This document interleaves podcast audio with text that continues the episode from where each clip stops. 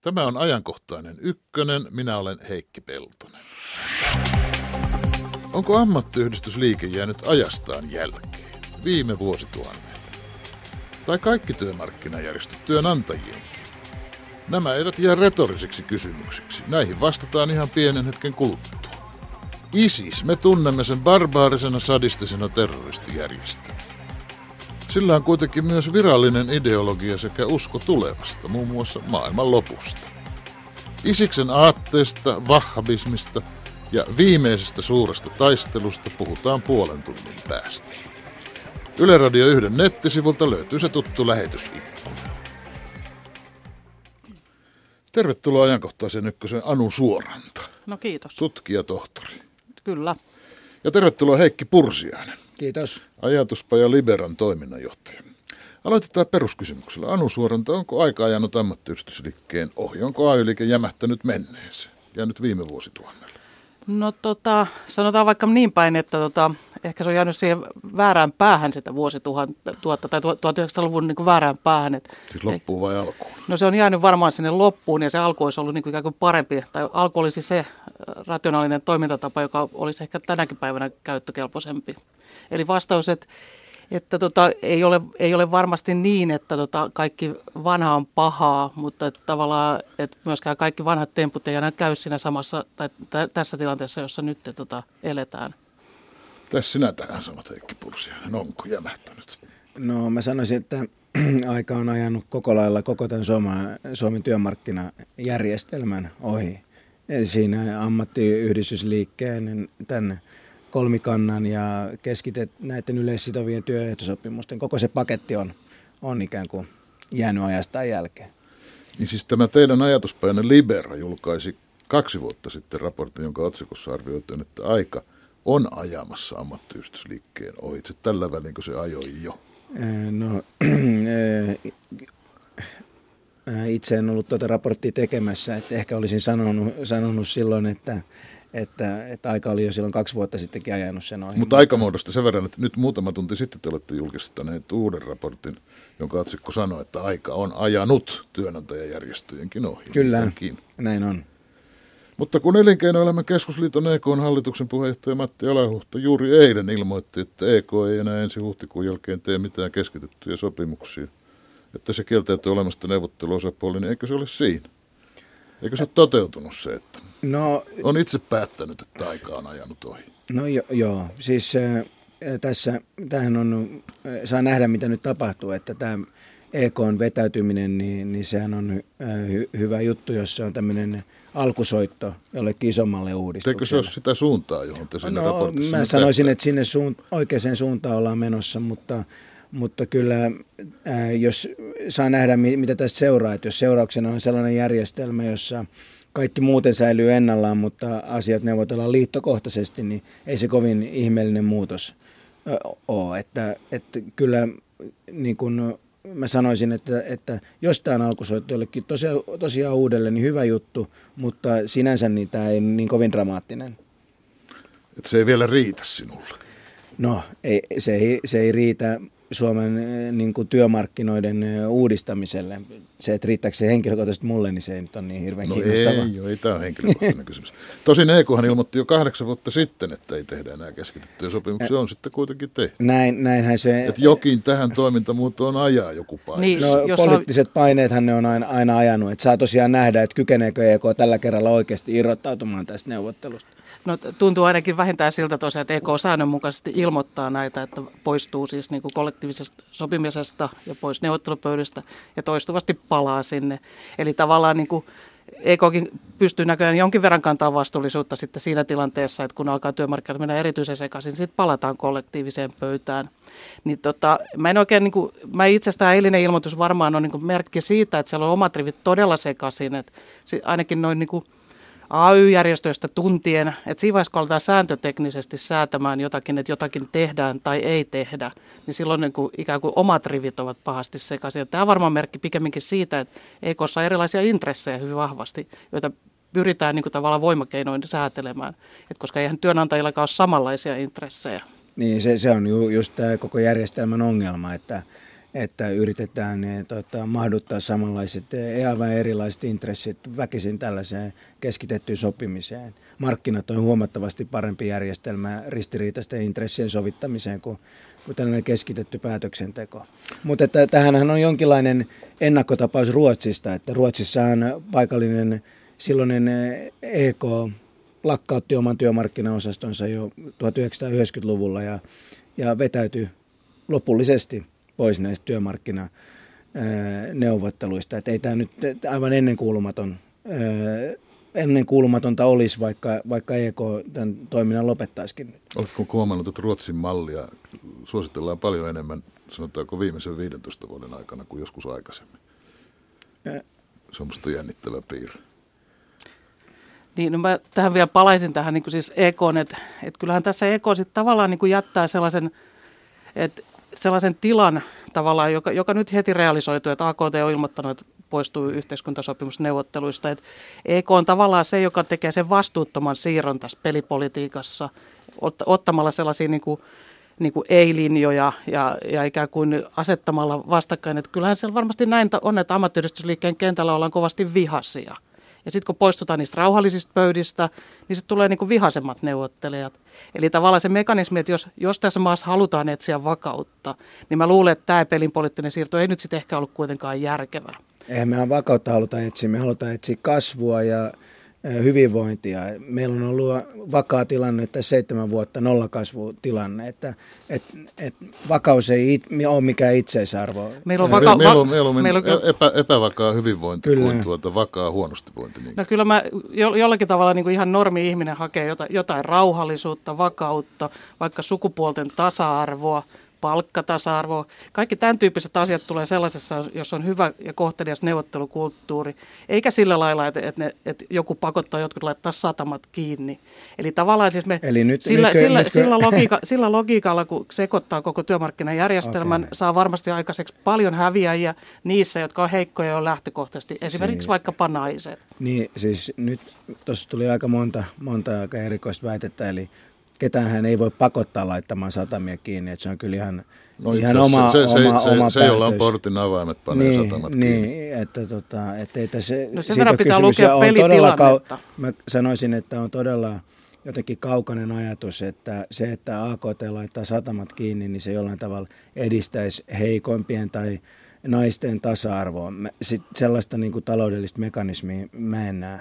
Suomessahan tällä hetkellä heikoiten menee työttömillä ja mikä tahansa toiminta, joka edistää työttömien työllistämistä, niin se auttaa yhteiskunnan kaikkein, kaikkein heikoimpia. Ja saako, saako, no, palata, saako palata ammattiyhdistysliikkeeseen tässä, kun tässä teidän keskustelun alkaa muistaa sellaista tarkoituksella ajattelin, että en hanki tänne ammattiyhdistysliikkeen enkä EK-edustajia sen takia, että mä sen keskustelun repliikit osaan hyvin, mutta tota, kyllä ne teiltä sujuu melkein samat repliikit. Kuka tuntee vastuuta, kuka ei tunne vastuuta tässä. Mietitään sitä ammattiyhdistysliikettä, jos tuota, jos se ei ole jäänyt ajastaan jälkeen vai jäänyt väärään aikaan, niin kuin sinä Anu Suoranta sen tavallaan kuvasit, niin miten se nyt sitten pitäisi uudistua, miten se pitäisi päivittyä 2010-luvulla? No kyllä varmaan, siis että mun mielestä oma ajatukseni on kyllä lähtökohtaisesti, että ei se ole siis ajan tasalla, että, että en, en missään tapauksessa puolusta sellaista järjestelmää, jossa on ongelmia, mutta itse idea on hyvä. Eli tavallaan AY-liike tulee, tulee tota, niin kuin heikon ihmisen tueksi. Eli jokaisen ei tarvitse itse sopia jokaista iki, iki, ikistä asiaa, vaikka palkkaa tai sosiaaliturvaansa tai niin edelleen. Että mä en halua sellaiseen yhteiskuntaan paluta, että, että jokainen oma onnensa seppä. Eli tavallaan idea on hyvä, mutta se, tota, että käytännössä on toimintaongelmia, että, että siinä on se selkeästi jotain vikoja, jotka on tullut ajan myötä ja erilaisen vallankäytön mekanismien kautta varmasti. Ja sitten yksi, yksi varmaan pelitilanteen lukemisen ongelma on lähtökohtaisesti ammattiyhdistysliikkeellä ollut tämä niinku työn muutos. Tämä liike tulee ehkä 90-luvun puolivälissä niin kuin lukemaan erilaista pätkätyömaailmaa ja tunnistamaan ongelmia, mutta ratkaisut on ehkä aika pitkälle vielä siinä vaiheessa vääriä. Että et lähdetään hakemaan tavallaan siis, että et nähdään, että pätkätyöongelma on, on, on joku tällainen niin kuin poistuva ongelma. Että ay lähtee hakemaan ratkaisuja siihen, että kaikilla, kaikilla on siis vakituinen ja kokoaikainen työ. Ja näin ei ole tapahtunut. Tätä odotustilaa on nyt siis jatkettu vuosikymmeniä. Ja tota, tämä on ehkä se yksi keskeinen ongelma, ongelma mitä ay että et, et, et ongelmat tunnistetaan, mutta lähdetään ratkaisu hakemaan väärältä niin kuin, ulottuvuudelta. Sitten toinen seikka selvästi on siis se, missä ammattiyhdistysliike on vasta nyt tullut ihan kohtuullisesti pelipöytiin, on siis tämä, että ihmiset työllistyy muuhun kuin työsuhteeseen. Eli kaikenlaiset itsensä työllistämisen toimeksiannon muodot, niin ihmiset on niin kuin, niin kuin päätyneet työskentelemään sellaisissa muodoissa, jossa ammattiyhdistysliikkeelle ei itse asiassa yhtään mitään sanottavaa. Ja tavallaan sen ryhmän tunnistaminen on ollut hieman heikkoa tai hidasta, mutta, et, mutta käsittääkseni juuri tämä uusi keskusjärjestö, niin siellä ilmeisesti on nyt niin kuin pöydissä mietitty myös tätä ryhmää ja ihan vakavasti. No, miten, miten suuri työelämän muutos nyt on meneillään ja miten se ilmenee? No sit, sitä on tietysti vaikea arvioida, varsinkin nämä itsensä työllistäminen, niin se, se tietysti paljon puhutaan, mutta se, sehän ei niin, niin suurta osaa niin siis sellainen yleinen olettamus on koko ajan, että pätkätyöt ovat juuri niin kuin no, tätä päivää, pä- tulevat juuri nyt, mutta eivät ne, kun tilastotietoa penkoon, niin eivät ne juurikaan ole lisää. No myös haluan korjata tätä, siis että, että kyllä ne ovat tätä päivää, ne on ollut jo vuodesta 1997 vähintään täsmälleen samanlaista tätä päivää. Minäkin tein pätkätöitä jo 1960-70-luvun vaihteessa, so, mutta mikä tar- tarko- tarkoitan niin, sitä, että on niitä aina ollut olemassa, on. ei se mikään aika. Pätkätyö on vähän eri asia kuin tämä itsensä työllistäminen. Niin on, niin, joo, tästä niin, niin. Mutta siis noin tilastollisesti se menee sillä lailla, että noin vuodesta 1997, jos, josta tilastokeskuksen tilastotiedot on vertailukelpoisia, niin tämä on niin kuin vakaa. Siis että noin, noin siis tota, yksi neljäsosa ihmisistä tekee jatkuvasti muuta kuin vakituista ja kokoaikaista työtä. Ja naisista joka kolmas. Eli siis joka kolmas vastaan tuleva nainen on jossakin muussa kuin vakituisessa kokoaikaisessa työsuhteessa. Se, että onko se heilahtanut prosentti sinne tai tänne, ei ole se pointti. Se, ei, se on julkisen keskustelun, niin, keskustelun niin tavallaan ongelma. Mutta se pointti on, että nämä työnteon tavat on vakiintuneet työmarkkinoille. Ja sitten nyt se, mikä on tulossa uutena, kokonaan, äsken puhut, kerroin siis palkkatyösuhteisesta työstä, vaikka määräaikaisesta, osa-aikaisesta työstä tai vuokratyöstä, joka sekin on palkkatyösuhteista työtä. Mutta sitten, sitten lisäksi on tullut tällaisia itsensä työllistämisen muotoja, joissa ihmiset työllistyy olematta yrittäjä, olematta palkkatyösuhteista johonkin siihen väliin. Ja nämä ihmiset on melko turvattomia siis niin kuin esimerkiksi sosiaaliturvan suhteen työmarkkinoilla. Ja se on semmoinen, johon ammattiyhdistysliike ei ole vielä riittävästi päässyt kiinni.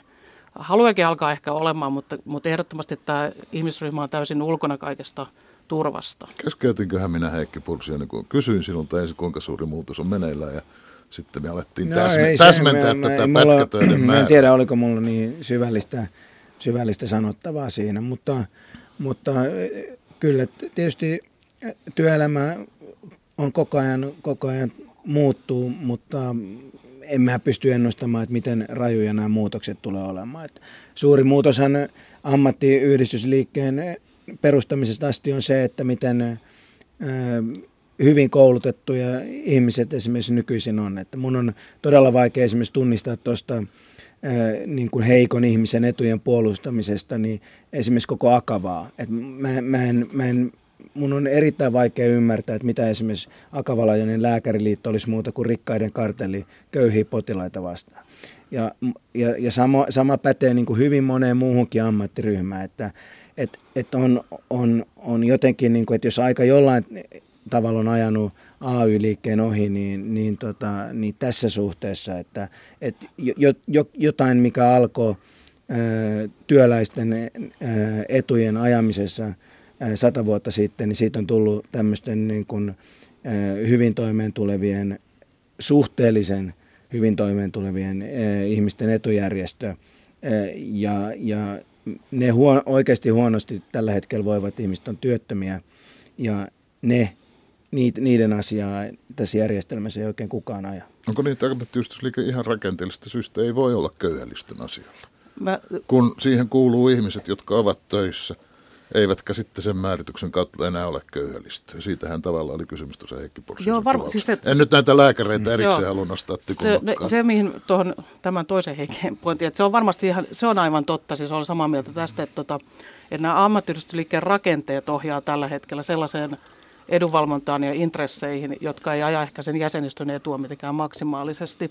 Eli tavallaan, ja kyllä käsittääkseni tällä uudella järjestörakenteella haetaan tämän rajojen rikkomista, koska esimerkiksi Akava on täynnä matalapalkkaisia naisia, joiden edut eivät tule valvotuksi. Että lastentarhaopettajat eivät varmasti ole tyytyväisiä Akavan veropolitiikkaan. Niin ei tämä, tämä rikkaiden kartellijuttua niin. sinun Heikki Pursianen ei kannattaisi kyllä heidän kokouksensa mennä kertomaan. No, ei, ei, niin. ei ole kutsu, kutsu käynyt. Mene, mene, mene, mene, mene, mene, lääkäri, mene lääkäriliitolle, mutta älä näillä. Mut, mut, et, ja, ja olen samaa mieltä, että, siis, että taatusti siis palvelualojen ammattiliiton myyjä, ja sitten se, joka on siis SAK, sen liito, keskusjärjestön jäsen, ja sitten akavalainen tota, lastentarhaopettaja, niin ne intressit on taatusti lähempänä toisiaan kuin sen lääkärin ja sitten sen lastentarhaopettaja, jotka ovat samassa keskusjärjestössä. Nyt itse asiassa tämä koulutuspohjaero ei tuotakaan sitä ei, varsinaista eroa. Ei, että sukupuolella ja se, että millä halalle te työskentelee, esimerkiksi jos työ, työskentelee julkisella sektorilla, niin on paljon enemmän yhteistä silloin niin kuin näissä hommissa. Että koulutus on vähän niin kuin ongelmallinen niin kuin intressien ajamisen lähtökohta ja se tulee nyt ehkä no siinä... vielä ongelmallisemmaksi. Mutta vastatakseni tähän kysymykseen, että voiko ammattiyhdistysliike ajaa siis tota, esimerkiksi työttömien etua, niin totta kai mä en oikein ymmärrä, mikä muu intressi sitä itse asiassa ajaisi. Et kyllähän sillä, kun ammattiyhdistysliike on keskitetyillä sopimuksilla myynyt työrauhaa, niin sen vastinpariksi, kun, kun tulee työrauhaa, niin sen jälkeen päästään, so, päästään sopimaan ja tuodaan intressejä siihen, että, että on sosiaalista vakautta, on työttömyysturvaa. Ei ne mistään niin kuin Jumalan tahdosta ne työttömyysturvaratkaisut aikaisemminkaan syntyneet. Kyllä siellä ay on ollut intressejä. Työttömyysturva on työttö, aika toissijainen asia. Työ on paljon tärkeämpää. Ja silloin kun työ ylihinnoitellaan, silloin kun meillä on yleissitovat työehtosopimukset, jotka estää työttömiä tulemasta markkinoille kilpailemaan työllisten kanssa alemmalla palkalla tai huonommilla työehdoilla, niin, niin ne on sovittu työttömäksi nämä ihmiset.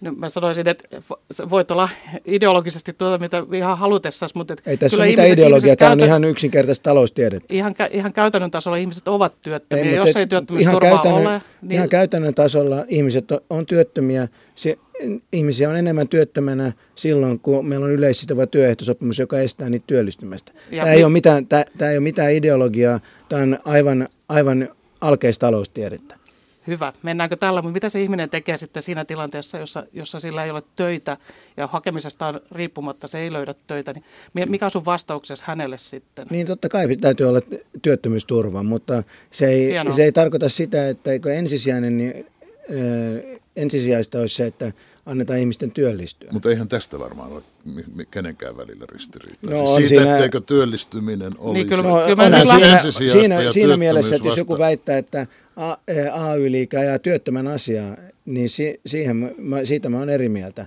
AY-liike ei aja työttömän asiaa, yleissitovat työehdot ei aja työttömien asiaa, päinvastoin ne ajaa työllisten asiaa. Tämähän aika, nähdään aika, jo siitäkin, että 30 prosenttia, 30 prosenttia työttömistä on suurin piirtein järjestäytyneitä aika, aika posketus väittää. Siis siitä voi olla, voidaan olla samaa mieltä, että ei, ei aja maksimaalisesti työttömien asiaa tai jotain, jotain sen tyyppistä, että ei, mm. ei kaikilla ei ole riittävästi osaamista ammattiyhdistysliikkeellä ajaa työttömiä asiaa, mutta, mutta aika posketonta sanoa, että ei aja. Että kyllä se nyt aika monissa erilaisissa ryhmissä niin kuin nimenomaan keskustellaan työttömyysturvasta ja tehdään parannuksia siihen. En ole aina niistä ratkaisuista samaa mieltä, mutta et, että olisi osallistumatta siihen, niin se on aika posketon väite. Niin siis onhan se, onhan se varmaan niin, että ammattiyhdistysliikkeen sanotaanko tämmöisten pinnalla olevien asioiden listalla on ennen kaikkea työssä olevien ihmisten asioita. Seuraahan se siitä luonnostaan, eikö seuraa? No, siis ei, ei voi ajatella, että ammattiyhdistysliike hoitaisikaan kaikkia tärkeitä asioita ja epäkohtia, joita meillä Suomessa on. No kyllä se mun idea, kuten sanoin, että en ole siis niin täysin tyytyväinen ammattiyhdistysliikkeen nykysysteemiin, mutta kyllä se mun ihanne ammattiyhdistysliike ehdottomasti hoitaa myös työttömyysturva-asioita, koska eihän ole sellaista yhteiskuntaa, jossa ihminen on joko vain töissä ja vain, tai työtön, koska nämä, juuri nämä niin kuin, työn muodot, jotka niin kuin määräaikaiset, osa-aikaiset muut, nämä on niin kuin osa sitä vaihtelua, koko sitä palettia, joka on niin kuin toistuvaa Kyllä mun mielestä elämässä. tavoitteena on sellainen työyhteiskunta, missä ihminen on työssä ja suurin osa ihmisistä on aina työssä.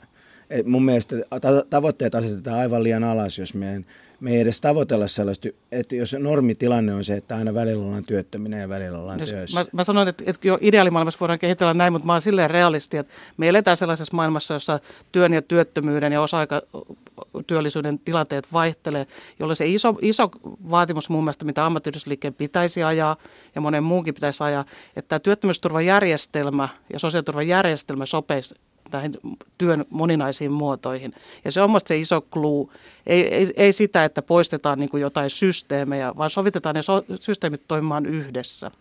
Työttömyydestä puheen mitä mieltä sinä Heikki Pursi on, että kun monet taloustieteilijät nimenomaan ovat sitä mieltä, että semmoinen, olisiko noin 4 prosentin, 5 prosentin semmoinen työttömyys on ikään kuin se normaali tila. Että nollan prosentin työttömyyden tilaa ei kannata tavoitella, että se ei ole mahdollista. Ei, ei se tietenkään ole mahdollista. Että Mutta se oli sun tavoitteesi äsken. Työttömyys, mutta ei, ei. Mä tarko- sanoin, että, että sellainen yhteiskunta, jossa jos suurin osa ihmisistä on aina töissä, niin, niin se, on, se on tavoittelemisen arvoinen. Ja, ja totta kai niin kun, äm, aina on kitkatyöttömyyttä ja aina, kun ihminen vaiht, aina voi olla, että kun ihminen vaihtaa työpaikkaa, niin siihen liittyy jonkin, jonkinlainen etsintäjakso, mutta mä en pitäisi sitä varsinaisena työttömyys, työttömyysongelmana. Että ihminen, joka, joka työpaikkaa vaihtaessa on välillä kuukauden ilman työtä, niin mä, se on tilastollisesti työtön, mutta ei se, ei se, ole, ei se ole mikään työttömyys, työttömyysongelma. Että kyllä mun, mun mielestäni kunnianhimon täytyy olla sellainen, että meidän työmarkkinat toimii niin,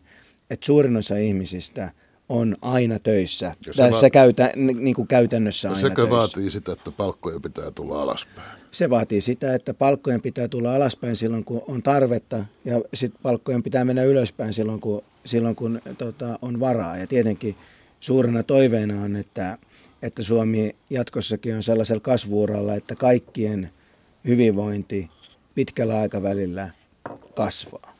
Jos vielä miettii tätä työelämän muutosta, niin kyllä kai työntekijän näkökulmasta näitä monia muutoksen ulottuvuuksia yhdistää se, että ne vähentävät turvallisuutta, että työpaikan pysyvyydestä ei ole takeita, että kerran hankittu ammattitaito ei välttämättä olekaan enää tarpeen tai ei riitä joskus tulevaisuudessa ja se tulevaisuus voi olla kovin lähelläkin eikä missään kymmenien vuosien päässä.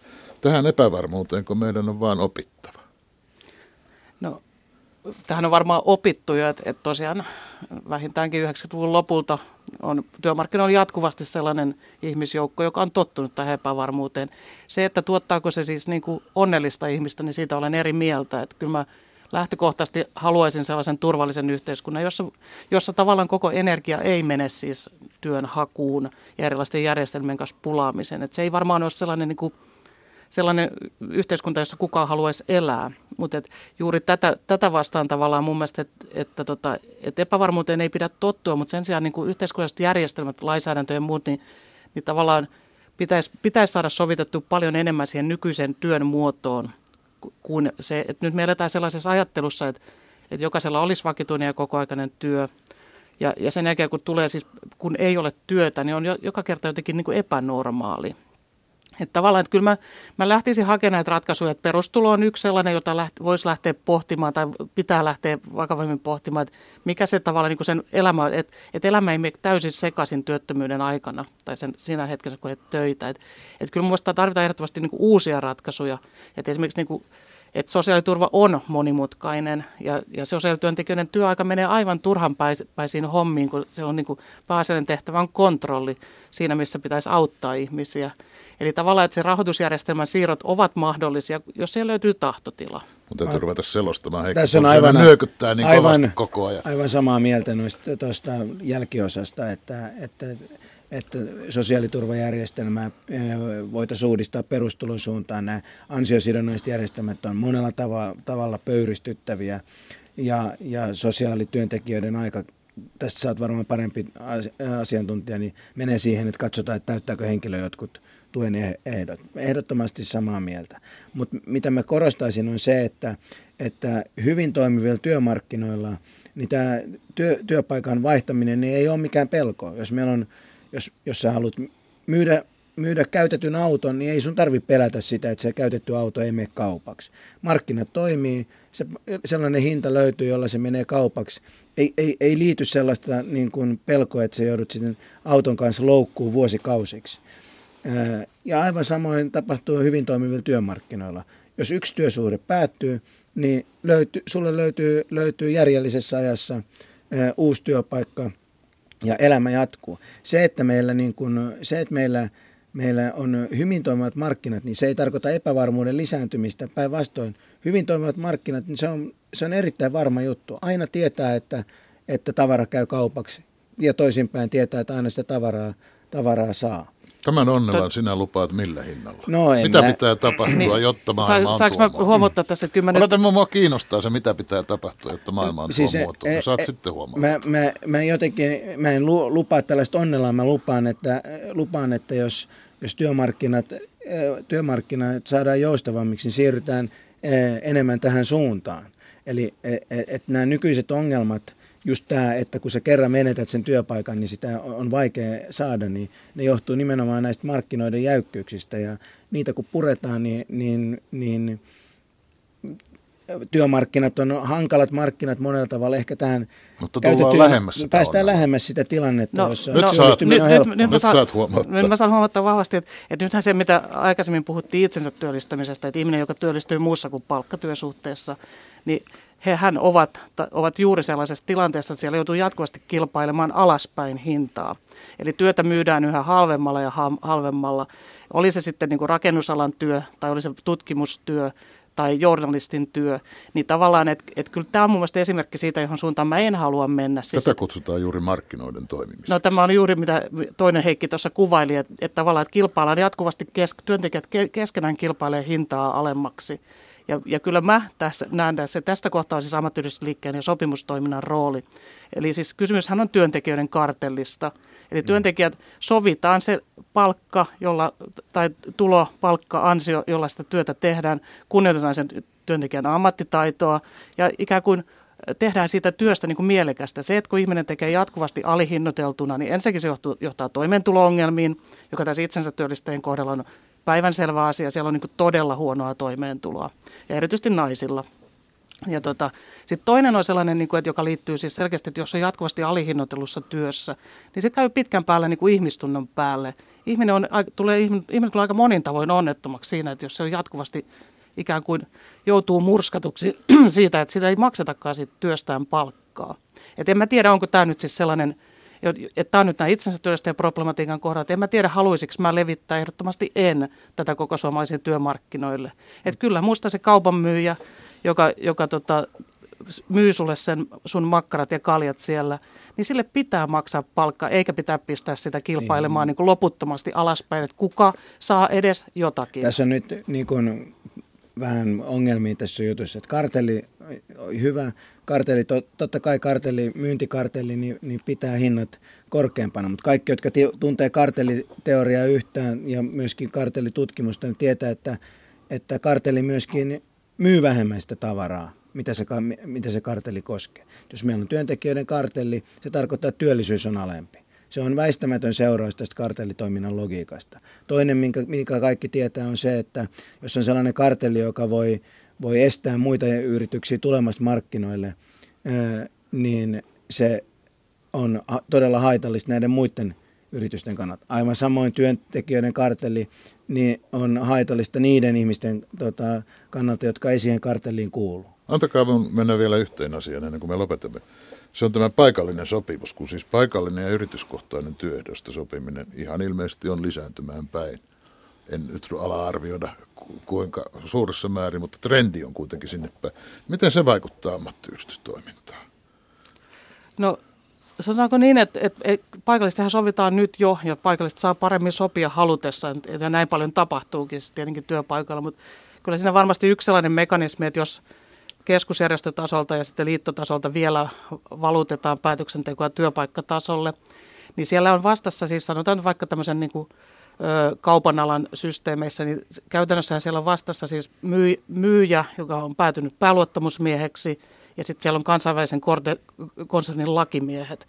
Ja silloin ne puntit on niin kuin huomattavan epätasapainossa. Eli tavallaan, että on, on naivia kuvitella, että se sopimus, sopimus olisi tasa-arvosta siellä työpaikoilla – ja juuri tämä on se pointti, missä usein, useimmiten naisvaltaisilla aloilla halutaan, siis julkiset sektorilta halutaan, että, että tota, kaikki sopimukset pysyvät mahdollisimman ylhäällä, koska se, se epätasapaino on, niin kuin, se on niin kuin todella iso siellä.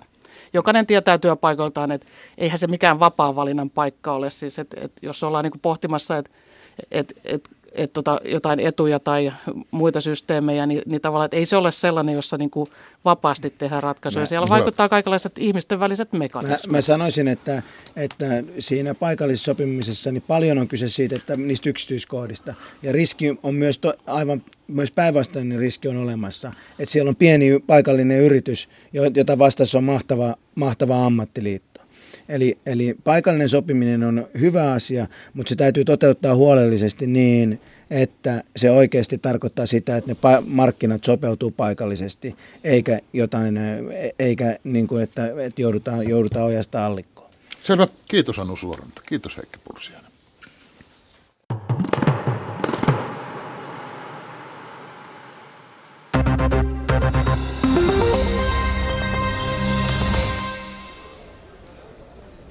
Missä ovat sivistysporvarit nyt, kun heitä tarvitaan? Missä ovat? Kyllä mun mielestä tässä on kuitenkin nyt jo viime viikkoina tullut ilmi se, että ei tässä kaikki toimet ihan normaaleja ollut. Jos hallitus vielä tämän kaiken päälle saisi läpi, mitä pidän epätodennäköisenä, perustuslain kannalta kyseenalaiset pakkolait palkkojen alentamiseksi, kotimainen kysyntä ja julkisen talouden rahoitus kärsivät entisestään. Antaa tämän oikeudenkäynnin niin kuin mennä rauhassa loppuun asti ja sitten katsotaan tulosta, ettei lähdetä tekemään mitään välituomioita tässä kohtaa. Teillä ei ole yhtään rakenteellista uudistusta, hallituksessa emme ole samoilla linjoilla ja sitä paitsi te esitätte pysyviä menoja korva, korvaamaan kertaluontoisia taseerien purkamisia. Jokainen tekee johtopäätökset. Te olette kaikki kuullut nämä esitykset tuolla salissa. Niin.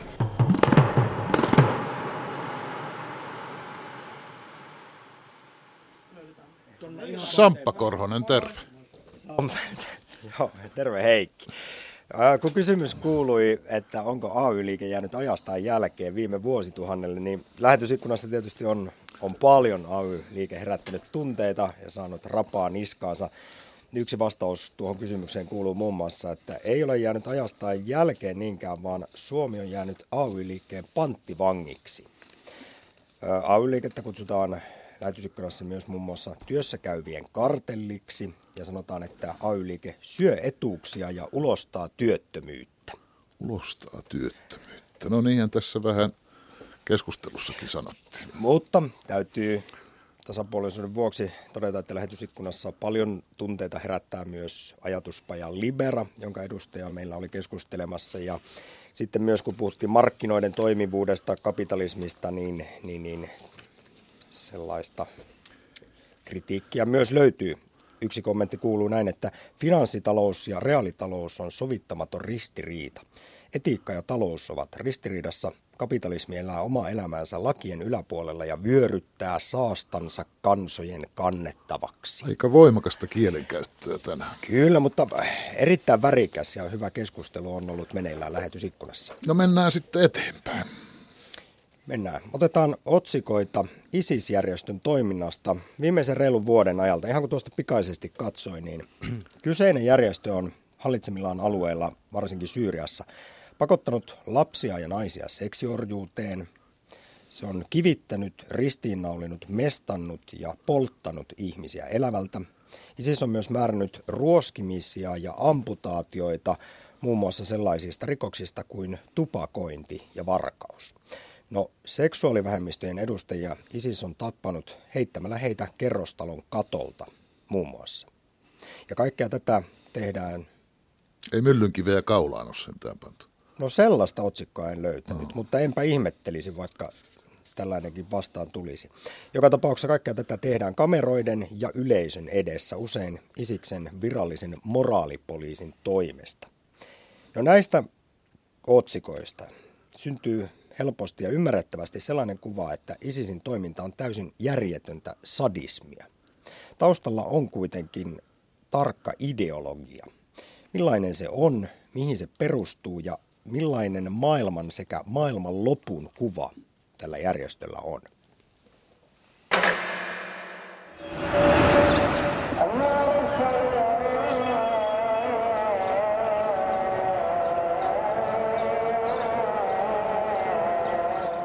Isiksen ideologia on pohjimmiltaan tällaista fundamentalistista islamia, mutta hyvin radikaalissa muodossa. Eli fundamentalistisen islamin perusajatuksia on se, että ikään kuin pyritään palaamaan sellaiseen kuviteltuun profeetta Muhammedin ja hänen seuraajansa aikaiseen yhteiskuntajärjestykseen, joka ei tarkoita mitenkään, että se ei olisi teknologinen se yhteiskunta, vaan nimenomaan pyritään palaamaan siihen eettiseen malliin, mitä he, mitä he kuvittelevat profeetta Muhammedin ja hänen seuraajansa edustaneen, joka ei niin historioitsijan silmin tietenkään ole historiallisesti oikea, mutta se on se, mihin he uskovat.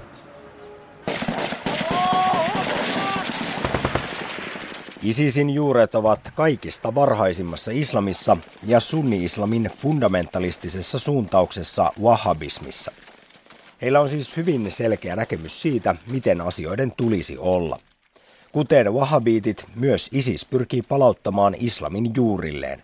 Kaikki uudistukset tuomitaan ja tavoitteena on puhtaasti sharia-lakiin perustuva islamilainen valtio, jollainen muslimeilla oli 600-luvulla. Tuolta ajalta kumpuavat suoraan myös ISISin barbaariset menetelmät, kuten mestaaminen, ristiinnaulitseminen ja orjuuttaminen. Arabian kielen ja islamin tutkimuksen professori Jaakko Hämeenanttila toteaa kuitenkin, että verrattuna vahabismiin, jolla on paljon kannattajia, ISIS on jotain vieläkin vanhoillisempaa ja radikaalimpaa. Wahhabismista tavallisesti puhutaan nimenomaan Saudi-Arabian kohdalla. Ehkä mä en itse niin luonnehtisi näitä suoranaisesti wahhabiteiksi, mutta on selvää, että he ovat saaneet hirveän paljon vaikutteita wahhabiteilta. He saavat tukea Saudi-Arabiasta, että se on tavallaan semmoinen minun näkökulmastani se on sellainen wahhabittilaisuuden vahvassa vaikutuksessa oleva radikaali, radikaali fundamentalistinen islam. No kuten itsekin sanoit, Saudi-Arabiassa tämä wahhabismi, no se on oikeastaan valtion uskonto ja Saudit ovat myös rahoittaneet Isiksen toimintaa. Pitäisikö tästä olla huolissaan? Tämä on kuitenkin aika radikaali puoli islamista. Toki siitä sillä tavalla täytyy olla huolissaan, että, että, se, että siellä on, se aiheuttaa paljon tuhoa siellä, erityisesti Syyrian Irakin alueella. Satunnaisesti iskee sitten myöskin Eurooppaan, eli toki se on siltä kannalta huolestuttava ikävä, ikävä ilmiö. Mutta sitten tietysti tästä ei pidä nyt kun ajatella, että mitenkään, tilanne olisi mitenkään ole, ole, oleellisesti muuttunut viime vuosista. Että viimeisen 10-12 vuoden aikana meillä on ollut tietty määrä terrori-iskuja, meillä on ollut Saudi-Arabian tukemaa radikaalia islamilaisuutta. Eri puolilla Al-Qaida on, on saanut paljon Saudi-rahoitusta aikoinaan, ei valtiolta, mutta yksittäisestä Saudelta. Talibanit saivat sitä. Eli sillä tavalla että puolesta voi sanoa, että ei tässä mikään ole muuttunut. Eli ISIS on vain ikään kuin tällä hetkellä se, mikä, se taho, joka edustaa niitä radikaaleja muslimeita, jotka aikaisemmin ryhmittyivät sitten esimerkiksi Al-Qaidan taakse. No kun Saudi-Arabiasta on puhe, niin mainitaan vielä se, että kyseinen maa on lähi Yhdysvaltain tärkein liittolainen. Jaakko Hämeenanttila, kuinka kiusallinen asia tämä on USAlle, että Saudi-Arabia kuitenkin sitten toteuttaa tällaista maailmankatsomusta? Se on tietysti molempien tahojen ja kaikkien osapuolten kannalta ongelmallista, että sama maa, joka joka liittoutuu Yhdysvaltojen kanssa aika läheisestikin, niin samaan aikaan tukee radikaalia islam, islamilaisuutta, radikaalia islamismia ja jopa rahoittaa tahoja, jotka, jotka syyllistyy terrori-iskuihin. Se on luonnollisesti ongelmallista, mutta siinä toki täytyy muistaa se, että, että, että länsimaalaiset mediat ovat aika vahvasti sillä on aika vahvasti yhdysvaltalainen näkemys, että meillä luokitellaan hyvät ja pahat sen mukaan liittoudutaanko, liittoudutaanko siinä, siinä lännen, lännen ja Yhdysvaltojen kanssa vai ei, mikä näkyy aikoinaan esimerkiksi Hosni Mubarakin ja, ja Bashar al-Assadin erilaisessa kohtelussa, koska ennen ennen tätä, näitä, näitä kansannousuja olivat hyvin samantyyppisiä diktaattoreita. Toinen hyvä, koska hän oli lännen liittolainen, ja toinen paha, koska hän ei ollut. Samalla tavalla tietysti Saudi-Arabiasta puhutaan aika vähäisen. Eli kyllä se varmasti kiusaisemmaksi tulisi, jos mediat toisivat enemmän ilmi sitä, että lännen liittolaiset ovat välillä näitä pahimpia toimijoita siellä lähidessä. Kyllä se ihan terveellistä olisi saada se viesti myöskin toisinaan läpi. No palataan sitten ihan isikseen. Millainen, Jaakko Hämeanttila, on se kalifaatti, jota ISIS halajaa? Onko se suoraan sieltä siis profetta Muhammedin ajoilta 600-luvulta? No, jos ajatellaan puhtaasti, puhtaasti ISISin retoriikkaa, niin he tietysti retorisesti ikään kuin pyrkivät herättämään henkisen kalifaatin, joka, joka oli vähän laskutavasta riippuen vuoteen 1258 asti voimassa tai 1500-luvulle tai 1900-luvun alkuun, riippuu kuinka tuon asian haluaa laskea, ja joka todellakin on peräisin siitä islamin alkuajolta alkaen. Silloin ensimmäinen kalifi oli siis profeetta Muhammedin ensimmäinen seuraaja. Sillä tulee retorisesti tähän pyrkivät, mutta ei heillä tietenkään, tietenkään ole sellaista realistista ajatusta, että he perustaisivat tällaisen yhden islamin yhteiskunnan, joka kaikkiaan, kaikki, kaikki muslimit Marokosta, Indonesiaan ja vielä läntisessä diasporassa ja muuallakin olevat muslimit yhdistäisi yhden vallan alle. Ei heillä varmasti itselläkään ole näin sekopäistä ajatusta, että tämä, tämä onnistuisi. Ja myöskin toisella tavalla luonnollisesti se tyyli, mitä, mitä ISIS edustaa ja se politiikka, mitä he edustavat, se on hyvin kaukana mistään aikaisemmin todella olleesta kalifaatista. Eli kyllä tässä on enemmän kysymys siitä, että napataan napataan aika, aika semmoinen, aika perusteettomasti joku vanha termi. Ehkä hiukan samalla tavalla niin kuin Hitlerin Saksa pyrki käyttämään tätä Das Dritte Reich, kolmatta valtakuntaa, sillä tavalla, että he ikään kuin näkivät olevansa tietyn jatkumon sellainen, sellainen uusin kehitysvaihe. Mutta sitten jos katsotaan, mitä todella esimerkiksi kolmas valtakunta tai tällä hetkellä, tällä hetkellä ISIS edustaa, niin ei se kumpikaan ei edusta niitä arvoja sitä politiikkaa, jotka jotenkin historiallisesti oikeasti yhdistäisivät, eh, yhdistäisivät niitä näihin aiempiin valtakuntiin. Eli kyllä tuo ISISin kalifaatti on lähinnä termi, joka on, joka on, joka on siepattu käyttöön ja aika, aika epätoivoisesti.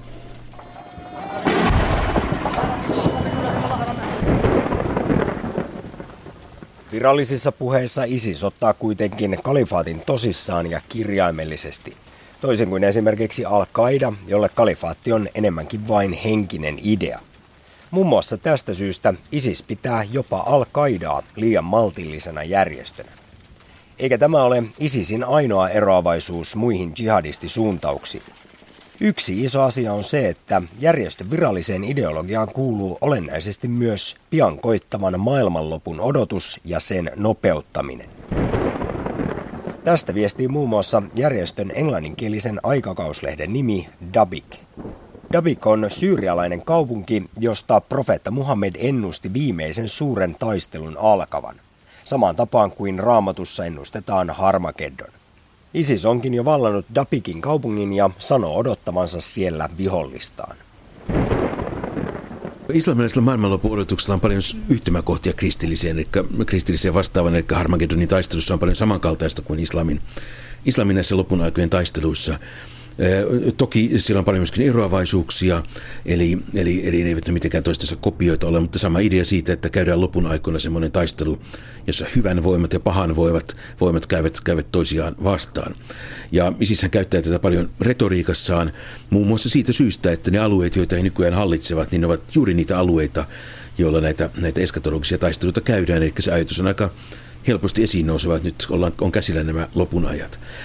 Mun on kuitenkin hyvin vaikea nähdä, että, että, että ISISin kohdalla tämä usko olisi kauhean niin aitoa. Eli kyllä siinä on, siinä on erinomaisen paljon mukana retoriikkaa, mutta ehkä, ehkä joku siihen saattaa uskoakin, mutta varmasti useimmat eivät.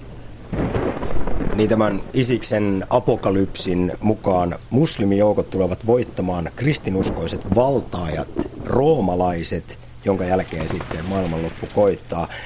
Tämä on varmasti nykypäivänä maailmanpolitiikassa lähidän tilanteessa aika helppo heidän kääntää siihen, että amerikkalaiset ovat nyt näitä kristittyjä valtaajia eli roomalaisia.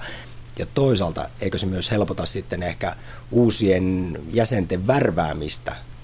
Tätä retoriikkaa on aika helppo käyttää ja näitä vertailukohtia. Kyllä varmasti se eskatologisen retoriikan käyttäminen tuo heille lisää kannattajia. Luonnollisesti siis heidän kannatuspohjansa nousee toista radikaalin islamin saarnaamisesta ja toisaalta näyttävistä mediatempauksista, mestauksia, antikesidenten tuhoamisia ja muita vastaavia. Ja toki sitten myöskin niistä epätyydyttävistä olosuhteista, mitä tuolla alueella on, että väkivallan ja, ja köyhyyden kourissa olevaa väestöä on helppo radikalisoida. Ja vastaavasti radikalisointihan yltää myöskin sitten tuon alueen rajojen ulkopuolelle. Eli, eli luonnollisesti nämä asiat ovat siellä pohjalla, eli eivät, eivät tavalliset hyvinvoivat tasapainoiset muslimit rupea radikalisoitumaan sen takia, että joku heittää muutaman eskatologisen termin esille, että ei se toki näin, näin ihan mene, mutta sitten jos on valmiiksi tällä tuolla niin kuin ikään kuin vaaravyöhykkeessä olevia ihmisiä, niin heidän kohdallaan varmasti tuo eskatologinen retoriikka lisää sitä mielenkiintoa tätä, tätä järjestöä kohtaan.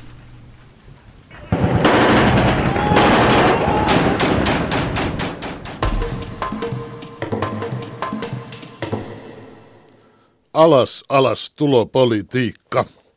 Tällaisia iskulausekylttejä oli niin sanotuilla taistolaisilla 70-luvulla vappukulkuessa ja muissa mielenosoituksissa. Selitän siltä varalta, että lähetyksellä on joku nuori kuuntelija. Taistolaisiksi kutsuttiin SKPn Suomen kommunistisen puolueen vähemmistöryhmää. Suomen kommunistinen puolue taas oli noihin aikoihin merkittävän kokoinen puolue. Vaaleissa se esiintyi nimellä SKDL, johon taas kuului jonkin verran muitakin kuin kommunisteja. No kun kyseessä oli vasemmisto, eli työväenpuolueessa taisteli vallasta ammattiyhdistysliikkeessä sosiaalidemokraattien kanssa. Karkeasti ottaen tulopoliittiset kokonaisratkaisut menivät niin, että kun sosiaalidemokraatit ehdottivat tuntipalkkoihin markan korotusta, niin enemmistökommunistit sanoivat, että eikä kuin kaksi, ja taistolaiset, että eikä kuin viisi. ja sitten saatiin 75 penniä. Taistolaiset siis vastustivat tulopolitiikkaa. Minä nyt en ole paras asiantuntija arvioimaan miksi. Mutta luulen sen olleen niin, että heidän arvionsa mukaan SAK johto myi työn kapitalistille aina liian halvalla ja esti työläisiä omilla työpaikoillaan tiukasti lakkoilemalla saamasta parempaa palkkaa. Sitä viiden markan korotusta. Nyt on taistolaisten unelma tullut todeksi, kun Elinkeinoelämän keskusliitto ilmoitti, että se ei enää keskitettyjä työmarkkinaratkaisuja tee. Ja ettei hoipertelu tällä linjalla olisi mahdollista, kirjaa tämän periaatteen oikein sääntöihinsä. Kyllä nyt taisto Sinisalo haudassaan ei vain käännä kylkiä, vaan nousee ilosta ja hämmästyksestä ylös niin, että pää kolahtaa arkun kanteen.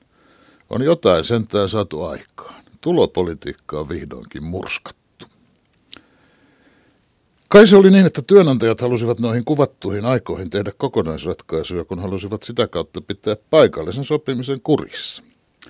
Että Turun telakalla ei missään tapauksessa olisi omia neuvotteluja eikä omia lakkoja, vaan keskitetty sopimuksen yleislinja eikä penniäkään enempää. Mielenosoituskylteissä ei 70-luvulla lukenut, että eläköön Marx, Engels, Lenin ja paikallinen sopiminen, mutta hyvin olisi voinut lukeakin. Mistä se sitten kertoo, että asiat nyt ovat tasan päinvastoin? Että nyt ei tarvitse pelätä paikallisen sopimisen nostavan palkkoja. Että keskitetyt sopimukset eivät enää olekaan työnantajalle eduksi. Mikä on muuttunut? Tähän voi tietysti sanoa, että koko maailmantalouden ympäristö ja Euroopan unioni ja Neuvostoliiton loppu ja euro ja globalisaatio ja kaikkia tällaista. Mutta kyllähän se varsinainen muutos on tapahtunut meillä täällä Suomessa. Arvio on siis, että kun paikallisesti sovitaan, niin palkat jäävät pienemmiksi. Palkansaajat ovat siis menettäneet taistelu joko kykynsä tai halunsa. Näkökulmasta riippuen lannistuneet tai viisastuneet. Sen me vasta aikanaan näemme, oliko arvio oikea. Tässä lähetyksessä arvioitiin ammattiyhdistysliikkeen ajantasalla oloa, mukana tutkijatohtori Anu Suoranta ja ajatuspaja Liberon toiminnanjohtaja Heikki Pursiainen. Isiksen ideologiasta haastateltiin arabian kielen ja islamin tutkimuksen professori Jaakko Hämeenanttilaa. Lähetyksen rakensivat kanssani Samppa Korhonen, Tarja Oinonen ja Ville Pystynen. Minä olen Heikki Peltonen.